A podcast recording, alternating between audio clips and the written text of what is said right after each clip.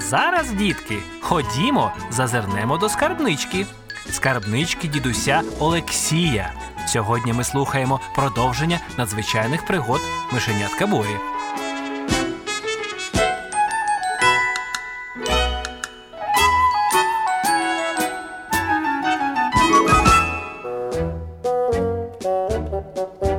Згадайте, мишка Пі ніколи не бігала, як дресировані мишки по мотузці, і була не впевнена в собі.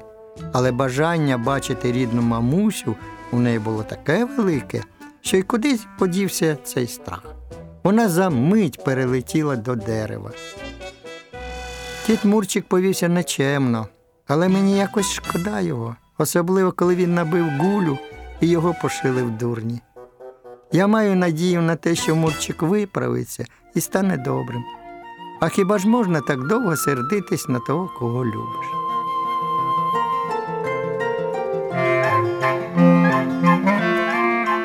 Ішли мишеня Піта, мишеня Боря, йшли і опинилися перед широкою стежкою, яка навпіл розділяла чийсь город.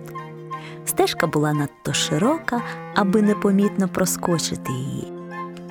Поки мишенята йшли городом, від хижоока їх ховала листя різної городини, але тут була відкрита місцевість.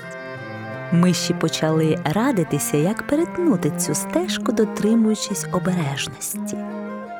Раптом вони почули розпачливий зойк. Ой, не встигну. Ой, загину. Ой, не встигну. Ой, загину. Мишенята визирнули з-під куща картоплі і побачили, що посеред стежки, відчайдушно звиваючись, репетує дощовий черв'як. Він намагається максимально прискорити свою ходу, щоб сповзти з утоптаної людьми твердої, як камінь стежки, і чим скоріше сховатися на грядці, де можна заритися у землю. Коли миші подивилися ліворуч та праворуч, то побачили, що у черв'яка дійсно є привід для жаху. По стежці, вгледівши його, біг здоровенний індик, а за ним індичка та індичата. Борі стало шкода черв'яка. Одночасно він зрозумів, що при спробі допомогти черв'яку вони із мишеням пі, вибігши на стежку, можуть потрапити на очі якомусь коту. А це надто небезпечно.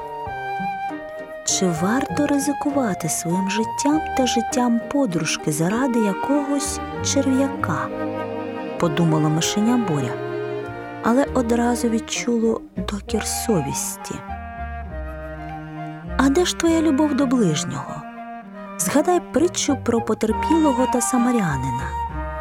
Мишеня Боря відкинуло думку про власну небезпеку. Воно почало швидко метикувати, як зарадити цьому лиху. На очі потрапив лист лопуха. Допоможи мені.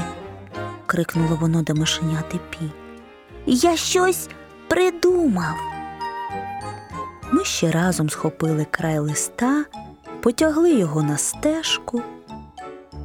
Заспокойся і не ворушись. Ми тебе врятуємо. Вони накрили листом ледве живого від страху черв'яка, а самі сілися на цей лист. Індик підбіг до того місця, де він бачив черв'яка, і був дуже здивований тим, що замість нього на цьому місці сидять миші. Він не проявив ввічливості, не спитав, чи не бачили миші тут черв'яка. Замість цього індик накинувся на мишей з лайкою. Лю-лю-лю-лю-лю-лю-лю. Нахабні миші, як могли ви насмілитися з'їсти мого черв'яка? Тож мій жирний, смачний сніданок. Гулю-лю-лю-лю, гулю-лю-лю-лю. Його здоровенний червоний грібенець ще збільшився, звисаючи зі дзьоба, хитаючись у такт з рухами голови. Це було вражаюче видовище. Мишеня Боря знало, що індики не їдять мишей, проте вони мають гострі дзьоби. Індики обступили мишенят з усіх боків, виказуючи свої недобрі до них наміри. А тут ще й якесь мале індича почало репетувати Заклюйте їх, заклюйте їх.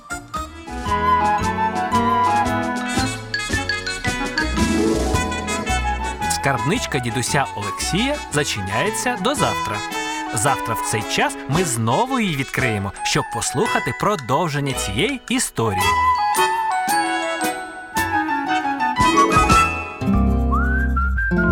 Підготував програму дитячий письменник Олексій Михайлович Полосін. Голосом мишенят говорила Олеся Доліна.